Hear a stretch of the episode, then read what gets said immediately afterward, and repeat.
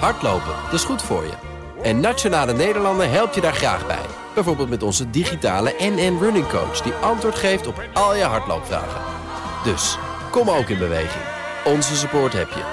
Kijk op nn.nl slash hardlopen.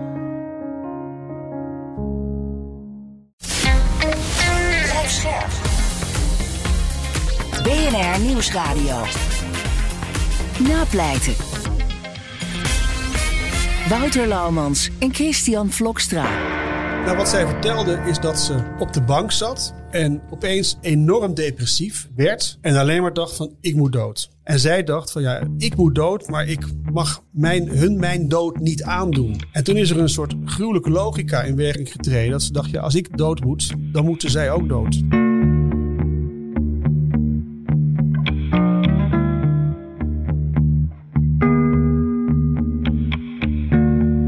Hallo en welkom bij Napleiten, de podcast waarin we met advocaten praten over strafzaken die hen altijd zullen bijblijven. Mijn naam is Wouter Laumans en naast mij zit mijn sidekick strafpleiter Christian Vlokstra. Welkom Chris. Welkom Wout.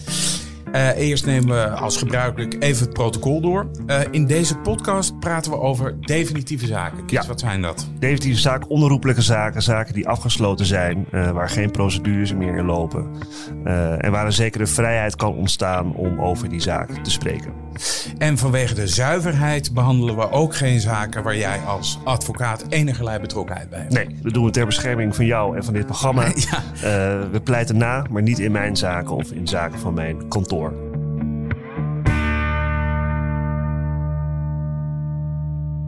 Uh, vraag je Chris, ben jij uh, bekend met het medicijn Siroxat?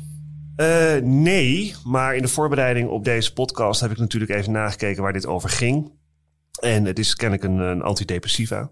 Uh, maar ik was er niet bekend mee, nee. Nee, het is op zich wel uh, een, een, ook in jouw vakgebied heel boeiend. Omdat er, er zijn uh, verhalen dat mensen last hebben van hele erge bijwerkingen bij dat middel. Ja. en daar gaat deze zaak over. Deze zaak draait om mevrouw K. En dat is een voormalig stewardess uit uh, Badhoevedorp. En in de vroege ochtend van 5 september 2008 uh, was zij tegen een boom in Overveen gereden. En uh, later bleek dat ze had geprobeerd om zelfmoord te plegen. En in de ambulance, uh, toen ze naar het ziekenhuis werd gebracht, vertelde ze dat ze haar man en haar 22-jarige dochter had doodgeknuppeld. Toen ging de politie naar de woning van het gezin en daar werden inderdaad de lichamen van haar echtgenoot en haar dochter gevonden. En die bleken in hun slaap te zijn doodgeslagen met een bijl. En over deze zaak gaan we praten met onze gast, advocaat Geert-Jan van Oosten. Welkom. Dankjewel. Um, we vragen onze gasten altijd van nou, uh, waarom uh, om een zaak te kiezen? En dan is eigenlijk de vraag aan jou. Uh, je bent een advocaat die al 23 jaar in het vak zit. Dus, en in die tijd heb je ook heel veel geruchtmakende zaken gedaan. Waarom heb je juist voor deze zaak gekozen? Ja, omdat dit de enige zaak is waar een 63-jarige vrouw bij betrokken was. Een purser van de, de KLM. Uh, die verdacht werd van een dubbele moord op haar beide gezinsleven, gezinsleden. En ook nog met een kloofbel. En dat uh, ja, is me altijd bijgebleven. En ook de, de bijzonderheden die kleven van deze zaak. Dat er in mijn ogen een hele grote rol was weggelegd voor een uh, bepaald medicijn. Ja, daar gaan we zo verder over praten. Hoe raakte jij eigenlijk bij die, bij die zaak betrokken? Um, deze vrouw werd eerst bijgestaan door een piketadvocaat en had daarna contact gezocht of laten zoeken met Willem Anker in Leeuwarden. De bekende, bekende Precies, ja. ja. Waarmee ik in die tijd wel zaken, uh, vaker zaken mee samen deed. En uh, die belde mij op en die zei van ja, ik geef altijd gastcolleges, ook in Maastricht. En ik heb daar gastcollege gegeven. Ik ben daarna aan de praat geraakt met een meisje. En dat meisje zou bij mij stage komen lopen. En dat bleek dat slachtoffer de dochter te zijn van, van mijn cliënten. En hij vond, zich, uh, hij vond het heel ongemakkelijk om die, die zaak op zich te nemen. En hij vroeg of ik het wilde doen. Ja, is dat dan een soort belangenverstrengeling waar je wel eens wat over hoort bij advocaten? Of is dat gewoon van, joh, dit voelt niet goed en daar hebben we geen zin in? Nee, het is geen, het is geen belangenverstrengeling. Want kijk, die, die dochter, hè, wat later de slachtoffer is, is geen cliënt geweest bij, uh, bij Willem Anker. Uh, alleen, je moet natuurlijk wel als, als advocaat ook de volledige vrijheid voelen om die verdachte uh, uh, bij te staan op een manier hè, dat je er alles uit kunt halen. En op het moment dat jij bekend bent met het slachtoffer, ja, dan wordt dat lastig. Hè, net zoals dat ik ook, als mijn buurvrouw eh, eh, zou worden vermoord. Ja, dan zou ik ook de verdachte daarvoor niet bij kunnen staan. Omdat ik die buurvrouw gewoon ken. En ook daar misschien wel bepaalde sympathieke gevoelens voor heb. En dat beperk je natuurlijk dan in, de, in, de, in de verdediging van in dit geval deze verdachte. Hoe, hoe verliep het eerste contact met haar? Hoe, hoe ging dat? Weet je dat nou, nog? ze zat eh, vast in Nieuwersluis, in een, een vrouwengevangenis. En ehm, ik ging er alleen naartoe. En eh, al met het idee van, wat, moet ik hier nou in hemelsnaam aantreffen? En ehm, ik raakte met haar in gesprek. En het was echt ja, een, een keurige vrouw. De, gesfanjeerd. eh, en ehm, kon heel goed uit haar woorden, uit haar woorden komen. Ehm, en ik dacht van ja, hoe is dit in vredesnaam, eh, vredesnaam mogelijk? En ehm, mag ik vragen? Want jij hebt, eh, als ik het goed begrijp, hè, de verdediging overgenomen na, Ja. de, hè, na de inbewaringstelling door de rechtercommissaris. Nou, daar hebben we het in vorige afleveringen uitgebreid over gehad. Dus je had ook iets van een dossier gezien. Nee, nog niet. Oh, niet? Nee, dat, dat had ik opgevraagd. Maar ik mocht de zaak met alle plezier overnemen. Die advocaat had ook helemaal geen trek om deze zaak eh, eh, te doen. Ehm, ehm, en ik wilde ook eigenlijk weer even Blue er naartoe. Dus te kijken wie, wie ik nou tegenover me zou, zou hebben. Nou. En ehm, ja, ik vond haar eh, dus heel eh, gis, eh ad rem, keurig. maar ook wel heel wel bespraakt. En daar verbaasde ik mij wat over. Als je daar zit met, met dit wat je gedaan hebt. Ja. Ja, over de verdenking was natuurlijk helemaal geen, geen vraag. Ehm, ik hoe kan dit? En nou, ik heb het eerste kennismakingsgesprek afgerond. En toen ben ik terug naar kantoor gegaan. En ik werkte, en nog steeds werk ik veel samen met de psychiater Bram Bakker. Ik belde hem op. Ik zeg, Bram, dit zit mij helemaal niet lekker. Hier moet iets aan de hand zijn. Zou jij eh, haar eh, medische doopcel eens willen lichten? En eens met haar willen gaan praten? Wat- Of jij er iets van, van snapt? Maar misschien En- is het even goed om, Ja? wel, om even een Ja. klein stapje terug te doen van... Hè, want die- die zaak was in de media geweest natuurlijk. Hè. Het was jou waarschijnlijk bekend dat zij bekend had. Maar wat, wat was het verhaal wat deze vrouw tegen jou vertelde... toen jij haar ontmoette? Ehm, dat ze ook niet begreep waarom ze het gedaan had. Maar wel dat ze uit een hele erge depressie had, eh, had gehandeld. Ja. Dat was het verhaal wat ze, wat ze mij vertelde. Alleen, daar kon ik me heel veel bij voorstellen. Alleen de manier waarop ze erover sprak, zat mij niet lekker. Dat was te, Wat, wat, wat was dat dan? eh, te beeldend en te. te ehm, ehm, te- nou ja, te, te lucide, laat ik het zo zeggen. Niet, niet ingetogen of, of huilend of, of dichtslaand. Nee, ze kon er heel goed over spreken. Oké. Alsof, ze het, als- alsof ze het reconstrueerde, bijna misschien. Een beetje buiten zichzelf plaatste. Ja, ja, ja. Dat lijkt me echt wel heel bijzonder. Want eh, dat had jij nog niet eerder meegemaakt, zoiets. Nee, ik had wel met, met moordverdachten te maken gehad. En eh, sommigen ontkennen. eh, en sommigen die, die schamen zich, eh, duidelijk. Sommigen zijn er trots op, bij wijze van spreken. Maar dit, eh, dit, dit, ja, ook natuurlijk door de persoon die je tegenover je hebt. Haar, haar, haar geslacht, haar leeftijd en haar, haar, haar présence. Maar dus ook, ja, ook de manier waarop. Ja. Ja. Ja. Maar jij belde met jouw eh, bekende eh, Bram Bakker. ja. En jij legde hem voor van... hé, hey, ik heb nu een verhaal eh, te horen gekregen. Wat, wat, wat, kijk jij daarnaar? ja. En hoe, hoe kan je daar iets over vertellen? Hoe hij daarop reageerde? Nee, dat wilde hij wel doen. Dat wilde Ja. hij wel doen. Hij vond het ook interessant natuurlijk. En toen hebben we haar medische gegevens opgevraagd. En hij is daar naar, naartoe gegaan op mijn verzoek naar Nieuwe Sluis. alleen, zonder mij. En eh, om eens met haar te gaan praten. En ik weet nog heel goed, hij belde mij terug. Hij zegt, we hebben iets. We hebben iets. Namelijk dat zij eh, dat medicijn had, eh, had geslikt. Ja, Op een manier die niet goed was. ja. Want, Ja, want, ik, ik, wat zeg maar, weet je, ze is in, in staat tot een soort, eh, ja, ja, dus tot een normaal gesprek eigenlijk, hè, met jou in, in die voorkamer. Ja. Eh, of in die advocatenkamer. En, ehm, maar in de voorbereiding van deze podcast las ik dat zij ook ehm, eh, briefjes, af- afscheidsbriefjes had achtergelaten op de, op de lichamen van haar, haar dierbaren. En eh, op een van die briefjes had ze geschreven: Je moeder is gek geworden. Wat vertelde zij erover? Of Ja. had zij daar niet Daar wist ze niks meer van. Oké. Daar wist ze niets meer van. Nee, dat bleek later allemaal. Ja, ja. Maar dat dat had ze geen enkele herinnering meer, eh, meer aan. maar wat voor, wat voor verklaringen had zij afgelegd bij de... Want zij heeft bekende verklaringen afgelegd. Hè? Ze had meteen al gezegd... Nou, ik heb mijn, hè, ik heb mijn, mijn echtgenoot en mijn dochter heb ik, eh, heb ik vermoord. Of althans hè, heb ik om het leven gebracht. Weet je dat nog, wat, wat ze tegen jou vertelde? Wat was eigenlijk haar verhaal tegen jou? Nou, wat zij vertelde is dat ze op de bank zat en opeens enorm depressief werd en alleen maar dacht van ik moet dood, ik moet dood. En het bijzondere in deze zaak was ook dat ze negen of tien jaar daarvoor een zoon hadden verloren aan een brommerongeluk. Ja. En zij wist dus wat het enorme impact dat had gehad op haar gezin. Wat voor verdriet dat uh, teweeg had, had gebracht. En zij dacht van ja, ik moet dood, maar ik mag mijn, hun mijn dood niet aandoen. Nee. En toen is er een soort gruwelijke logica in werking, werking getreden. Dat ze dacht, ja, als ik dood moet, dan moeten zij ook dood. Dus Ja. dan moeten zij eerst dood. Ja. Ja. Maar dat klinkt dus als iemand die echt psychisch heel erg, eh, nou in elk geval er doorheen zit. Ja, maar ik vond het wel een hele logische gedachte die ze had. Een gruwelijke gedachte, maar wel een hele logische gedachte. En ja, ik verbaasde mij daarover. Ja, Ja. Hoe kan je zo logisch denken? Kijk, je leest vaker in de krant van die familiemoorden, maar heel vaak is de dader is overleden. Hè? Dan slaagt die suïcide, die, die zij ook had geprobeerd, die slaagt dan wel. En ehm, ja, dit was dit, hier niet het geval. Nee.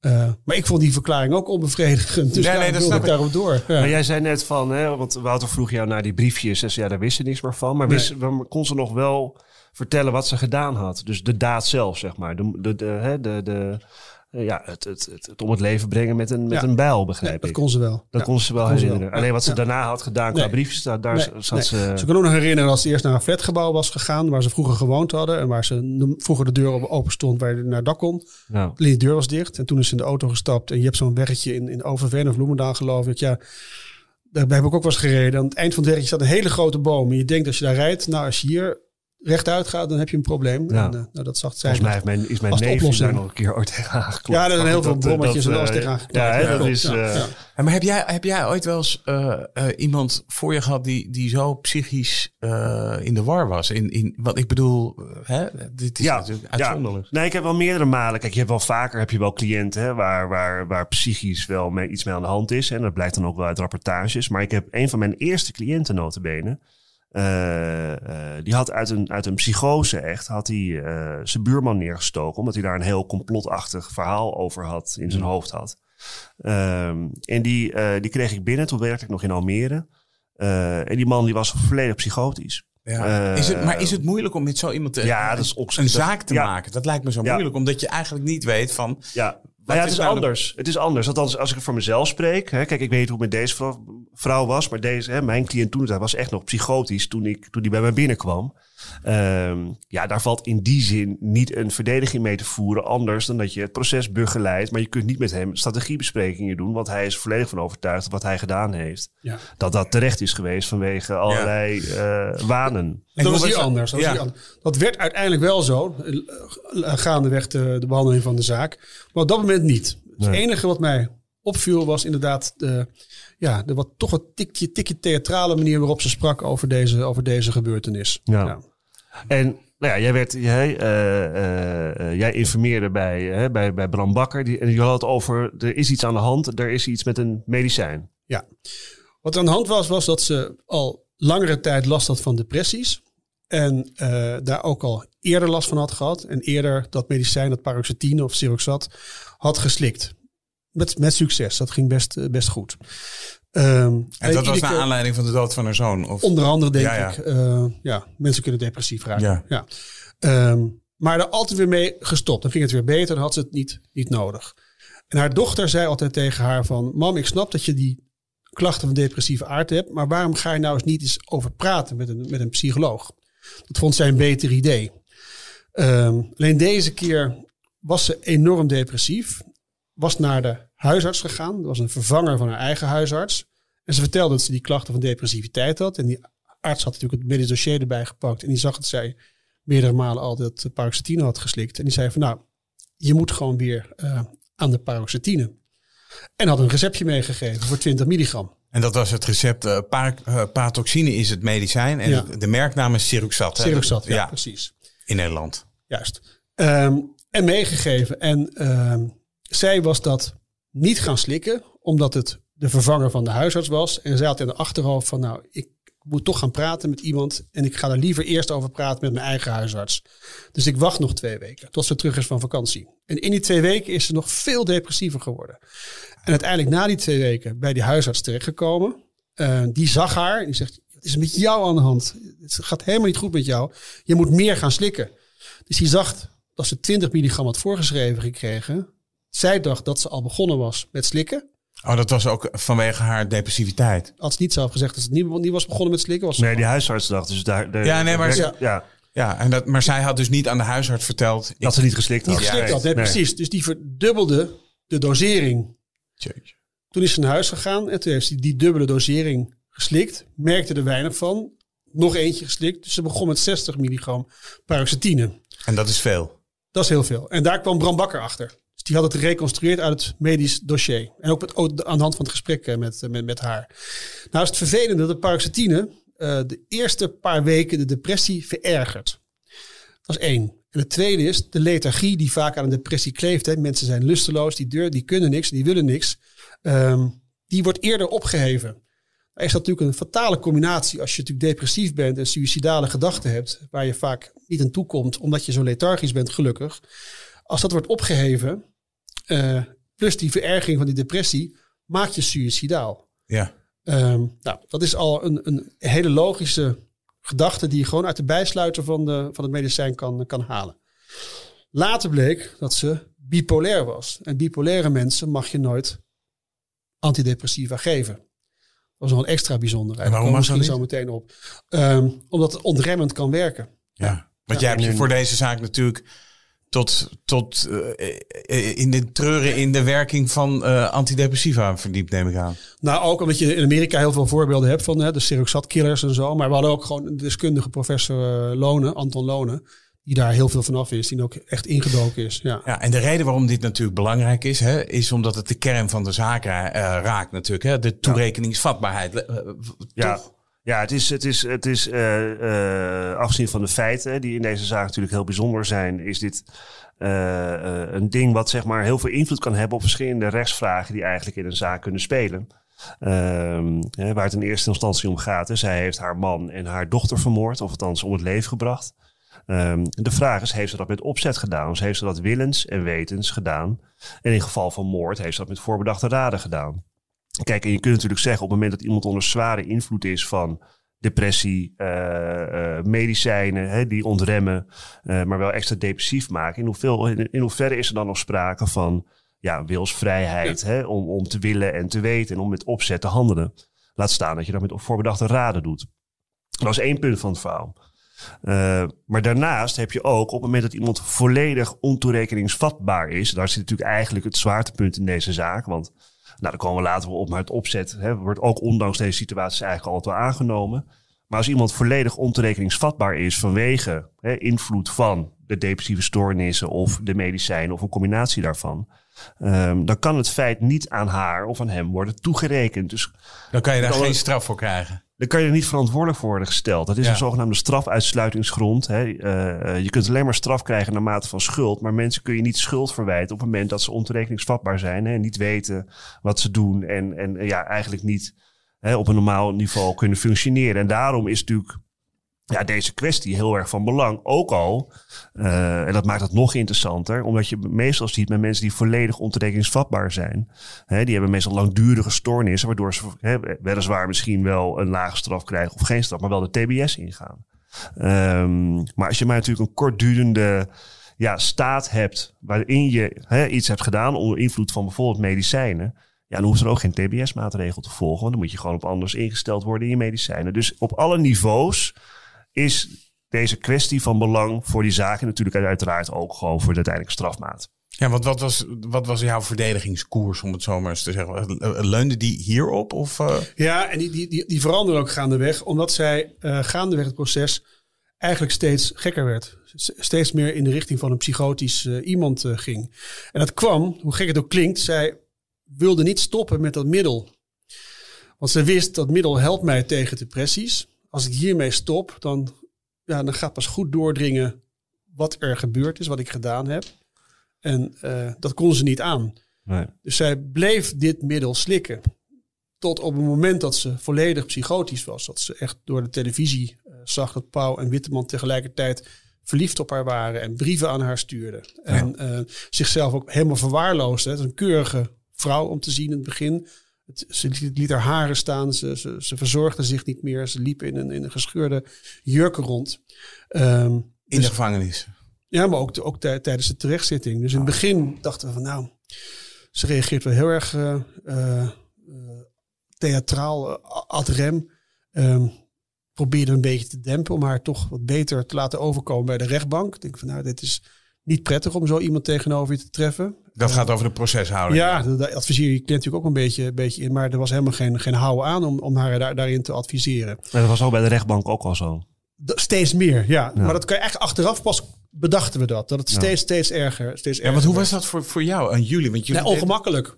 Want ik ik geloofde heel erg in haar verhaal. Alleen de manier waarop ze het vertelde, dat, dat was niet helemaal logisch daar, daar, daar, daarbij. Nee, Nee. dat gaf een ongemakkelijk gevoel. Ja. Want Chris, hoe belangrijk is die proceshouding nou? Hoe belangrijk is het hoe iemand zich gedraagt in de... En dit ben ik ook wel benieuwd wat Geert-Jan daarvan vindt. Maar hoe belangrijk is dat nou? Ja, het is extreem belangrijk, maar dat hangt ook een beetje van de zaak af. Kijk, op het moment dat je natuurlijk te maken hebt met iemand die eh, in jouw overtuiging of hè, wat stand van de verdediging is, volledig ontoerekeningsvatbaar is, ja, dan is het op zich niet gek of raar of vervelend als iemand zich volledig ontoerekeningsvatbaar gedraagt op zitting, om het zo maar even te zeggen.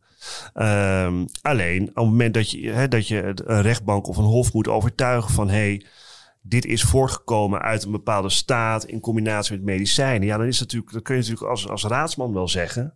Maar het is natuurlijk prettig als je cliënt dat zelf op een goede manier eh, naar voren kan brengen. Ja. Alleen wat hier wel van belang is, om even, en daarom is kijk, die terechtzetting is van belang. Maar wat hier natuurlijk gebeurt op het moment dat er zo'n delict wordt gepleegd.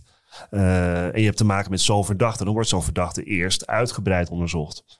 Hè, door, door gedragsdeskundigen. Daar komen rapporten uit. Pieter Waan Centrum, hè? Eh, Onder andere. Ja, we hebben hier eh, geloof ik vijf of zes rapporten Ja, hebben, hebben ik, gekregen. ja, goed, ik heb het vonnis en het arrest gelezen. Nou, er zijn een tal van deskundigen zijn, eh, Ja. over, hè, over deze kwestie, eh, hebben hierover gerapporteerd.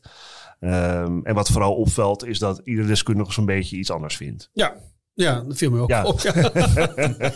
ja, En ik vond dat mijn deskundige, of mijn deskundige tussen aanhalingstekens, maar dat die het bij het rechte end, eh, rechte end hadden. Ja. Want wat zeiden jouw deskundigen? Dat was Bram Bakker onder andere Nee, natuurlijk. Bram Bakker niet. Die was heel in, in het begin. Nee, daarna hebben we gewoon door de, door de rechtercommissaris deskundigen laten benoemen. En dat waren min of meer onafhankelijke deskundigen in mijn, in mijn, in mijn ogen. Ehm, nou, degene die ik had voorgesteld, eh, die kwamen tot de conclusie inderdaad dat het aannemelijk was dat er sprake was van een zogenaamde raptus melancholicus. Dus dat is inderdaad een, eh, een daad van de, een, een diepe depressie die, die gevolgd wordt door een daad van agressie. Ehm, en de andere deskundigen die meer van het Pieter Baan Centrum waren, die hadden meer een soort psychodynamische, een soort Freudiaanse eh, gedachtegang die ik niet zo aantrekkelijk vond en ook een beetje ongepast vond. Maar goed, eh, die maakte dat er toch nog iets van een wil zat in haar, in haar gedrag. En eh, kijk, in, dat zin, in die zin geloofde ik mijn cliënten volledig dat ze dit absoluut niet gewild had. Dat, dat, dat, straalde ze altijd uit. Ja. Ja. Maar je zei net, dat vond ik wel interessant. Je zei van ja, eh, eh, eh, de manier waarop zij het verhaal vertelde, dat zat me niet lekker. Of althans, Nee. hè, ook, ook in de presentatie naar de rechtbank of Ja. naar het hof toe. Waar zat dat dan in? Ze vond zichzelf te veel het middelpunt van, van wat er gebeurde daar. Ehm, Wat natuurlijk ook... Je bent ook... is, ze is het middelpunt ook, maar ze leek daar een zekere aardigheid in, in, in te hebben. En ze, ja, het, het, het, het was inderdaad zoals een purser eh, aankondigt eh, in, de, in, de, in, de, in de microfoon eh, dat er We gaan opstijgen, turbulentie we komt. Of Ja. ja, De hapjes komen langs. de hapjes komen langs, bij wijze van spreken. Ja, zij kon heel makkelijk en zonder voorbehoud praten over hetgene, het, over hetgene gebeurd was. En dat gaf bij alle procesdeelnemers een ongemakkelijk gevoel. Ja. Ja. Dat was de rechtbankfase. Ja. Maar dat kan ook weer voortkomen uit die problematiek natuurlijk. Ja. Die er bij haar leefde. Ja, ja. alleen het, het was toen nog denk ik te subtiel aan de oppervlakte gekomen om, om die conclusie te laten landen. Ja, Ja. ja. Ja. Uiteindelijk ging het OM, het Openbaar Ministerie, ging natuurlijk wel voor eh, een deel mee in die verminderde toerekeningsvatbaarheid. Hè? Want de eis was in plaats van eh 20 jaar, 11 jaar werd er geëist. Ja, dat weet ik niet eens meer. Ja, ik geloof dat in eerste instantie zes jaar is opgelegd. Nou, dat was ook het bijzondere in deze zaak. Het interesseerde haar werkelijk geen bal wat eruit kwam. Hoe lang ze zou moeten zitten. Dat vond ze volledig oninteressant. Ze zegt, ik heb toch levenslang wat ik, met, met, wat, ik, eh, met wat ik gedaan heb. Maar ehm, het was meer een soort filosofische benadering. Ze zegt van ja, ik, wil, ik word nu verantwoordelijk gehouden over iets wat ik dus kennelijk gewild zou hebben in juridische zin. En dat is gewoon niet waar. Ik heb het absoluut niet gewild. Eh, vroeger vraag ik me wel af, vond zij het jammer dat haar suïcide, dus haar zelfmoord, Ja. dat die niet Ja, gelukt was? Ja, absoluut. Ja. Ja. ja. Ja. Dat lijkt me toch ook wel heftig dat je dan dus iemand zit te verdedigen die eigenlijk dood wil. Ja, in ieder geval toen wel. Ja, ja, ja. Maar hoe staat dat met, want we hebben natuurlijk in aflevering 1 van deze geweldige podcast... hebben we natuurlijk eh, Jan-Willem eh, Willem-Jan Ausma gehad. Hè? Dat was natuurlijk de, de moord op, eh, op Sandra Hazeleger. Dat was natuurlijk een, een, ma- een partnerman die zijn, die zijn echtgenoot eh, eh, eh, vermoordde. En toen hebben we het ook gehad over hè, hoe zit dat dan met contact met de familie? Hè, omdat je natuurlijk ook, ja, het is de moeder van je kinderen ook Ja. onder andere. Ehm, hoe, zat dat bij, hoe was dat bij haar? Want ik bedoel, zij had ja. ook familie en, en, Ja. die, en, en die man had natuurlijk familie. En ja, hoe ging dat? Nou, is dat eh, een schoonzusje. ehm, en die was heel betrokken. En ook haar man was zeer, zeer betrokken. En eigenlijk iedereen, want die zaak was toen heel bekend eh, Ja, in, dat in, in de wel. krant en televisie. Ehm, eh, eigenlijk iedereen die ik erover sprak, die vroeg aan mij... hoe gaat het met die arme vrouw? Dat vond ik zo, eh, zo opvallend. Ja. Ehm, Dat hoor je bijna nooit. nee, maar... Bij een man hoor je dat in ieder geval vaak niet. Nee. Nee, Nee. Maar hier, in dit geval echt, eh, als ik een taxi zat en ik, het, kwam erop, dan was dit de vraag die dan gesteld werd. Eh, ja, kennelijk snappen mensen toch dat er af en toe dingen gebeuren die, die niet verklaarbaar zijn, maar die niet gewild zijn. Nee. Ja. Maar, werd zij nog, maar werd zij nog bezocht door familie? Ja. Of was Ja. er gewoon contact? Ja. Stond die familie achter Ja, haar? Of- achter haar, ja, ja, die steunde haar. Ja, ja. Iedereen snapte wel dat zij niet in de gevangenis thuis hoorde. Nee. Het, eh, nee. Nee. Maar goed, eh, jouw verweer leunde eh, natuurlijk ook voor een belangrijk deel op zeg maar, het Seroxat verhaal. Hè? Het, het, het medicijnenverhaal, toch? Ja, ja, zeker omdat ze nadien zo psychotisch werd dat er geen, geen, geen land meer mee te bezeilen was. En dat, dat was in de hof, eh, hofase. Dat ze zo verwaarloosd ter zitting Ja, kwam. want- en, en te raaskallen. Ja. Ja, want de, want de rechtbank hè, in de Ja. eerste aanleg eh, oordeelde de, de rechtbank eh, dat, dat het medicijn dat dat eigenlijk niet van doorslaggevende betekenis is geweest bij die, bij die moorden. Mevrouw K. werd veroordeeld tot acht jaar cel. Ja. Ehm, en in dat vonnis eh, liet de rechtbank eh, meewegen dat ze die avond hè, van de moorden zelf alarmnummer 112 had gebeld om te zeggen dat ze iemand had vermoord. Oké, ja. Ja. Dat weet je. Dit Nee, dat weet ik niet meer. Nee, Nee, nee, nee, nee. nee, oké. het is natuurlijk. Het is ook belangrijk. Nee, maar ja, dan vraag ik me af. Oké, dan heb Ja. je zo'n vonnis. En wat dacht jij? Weet je nog hoe, wat, je, wat je toen dacht toen het, toen het vonnis werd? uit? Vond jij dat eh, te hoog? Wat, wat- hoe, hoe kwam dat binnen? En hoe kwam het binnen bij haar eigenlijk? Nou, ik vond het echt onterecht dat ze niet eh, tenminste vo- eh, volledig ontoerekeningsvatbaar was verklaard.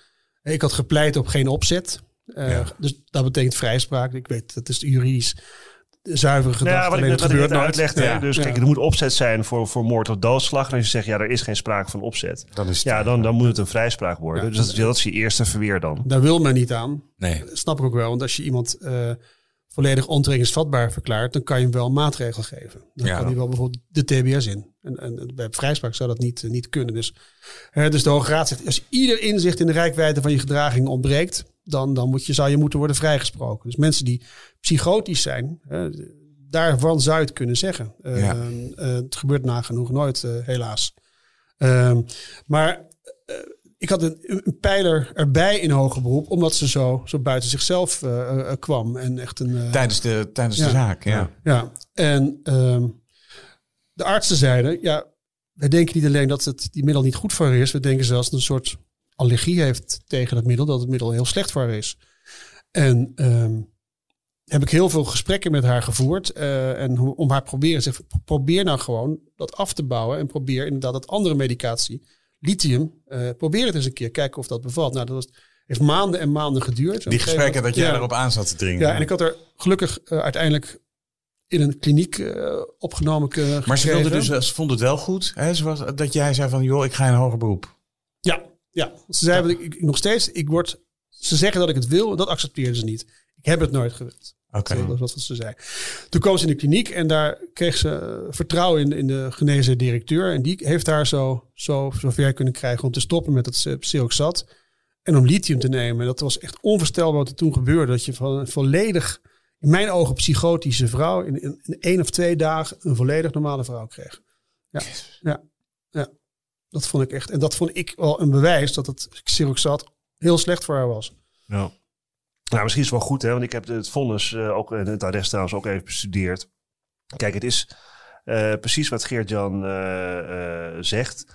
Ehm, ook al ben je psychotisch of ben je hè, zwaar onder invloed van psychische stoornissen, dan kun je nog steeds gewoon met opzet handelen. Ja, Hè? Eh, want je kunt nog steeds iets willen en iets weten.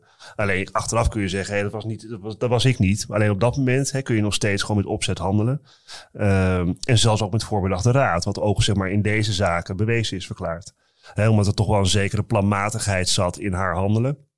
En ook omdat deze zaken allemaal nog speelden voor die bekende jurisprudentie, waar we het in aflevering 1 met Willem-Jan uh, Ausma ook over gehad hebben. Hè, over de verandering van de voorbedachte raad.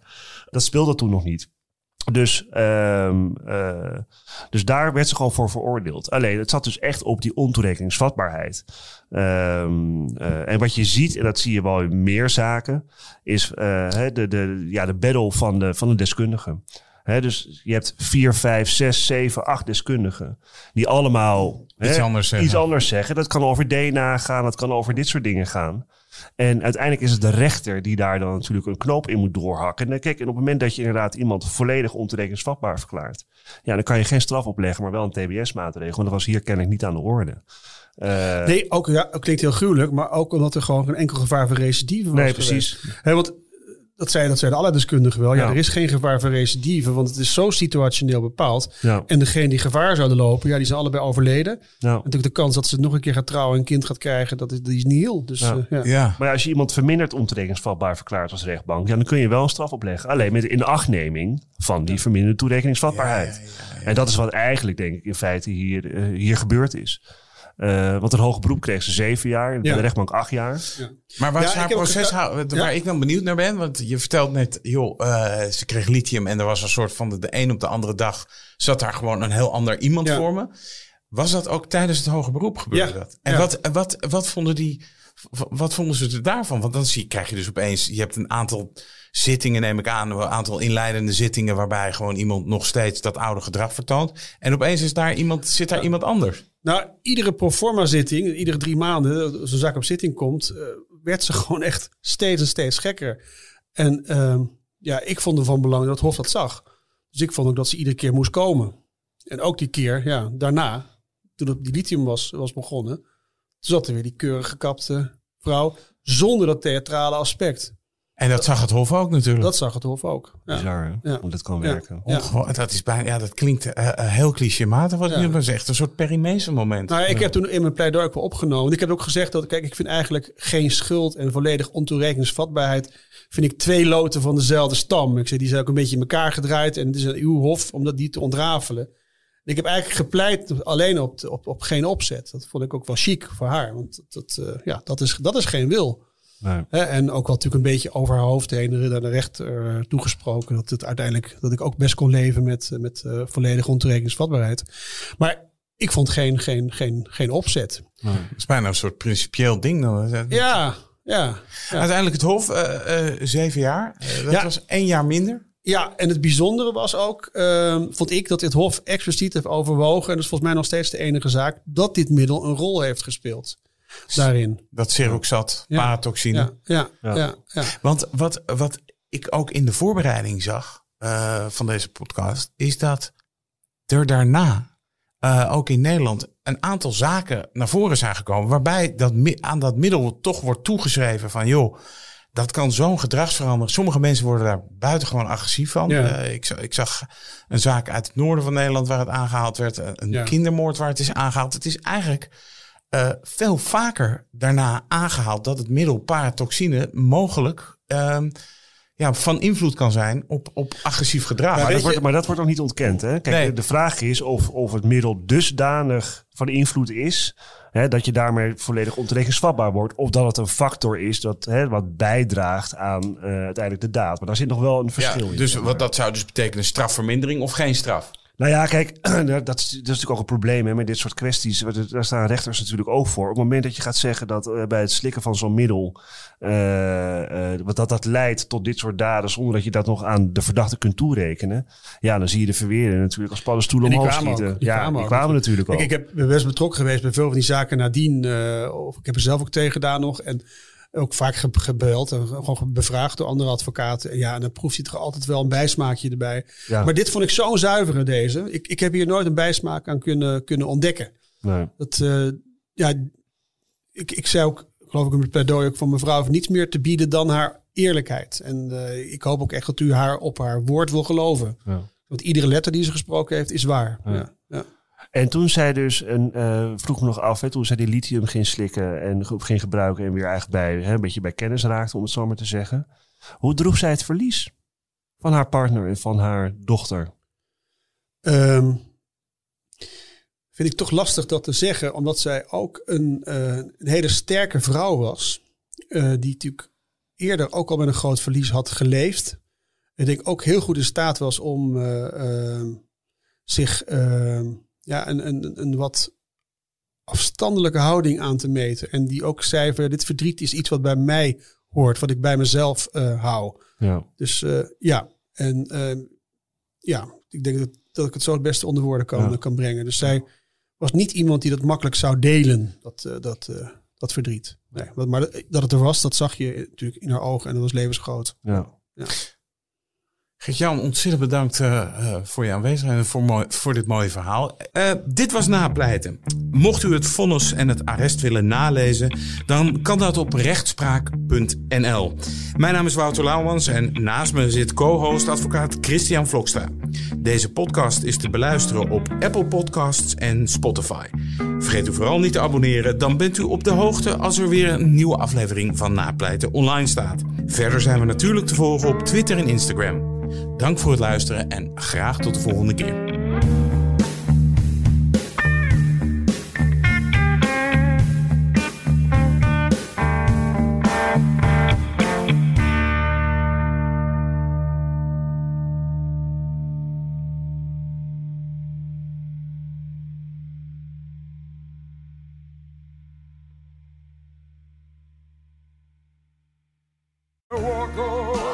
Hardlopen, dat is goed voor je. En Nationale Nederlanden helpt je daar graag bij. Bijvoorbeeld met onze digitale NN Running Coach... die antwoord geeft op al je hardloopvragen. Dus, kom ook in beweging. Onze support heb je. Kijk op nn.nl slash hardlopen.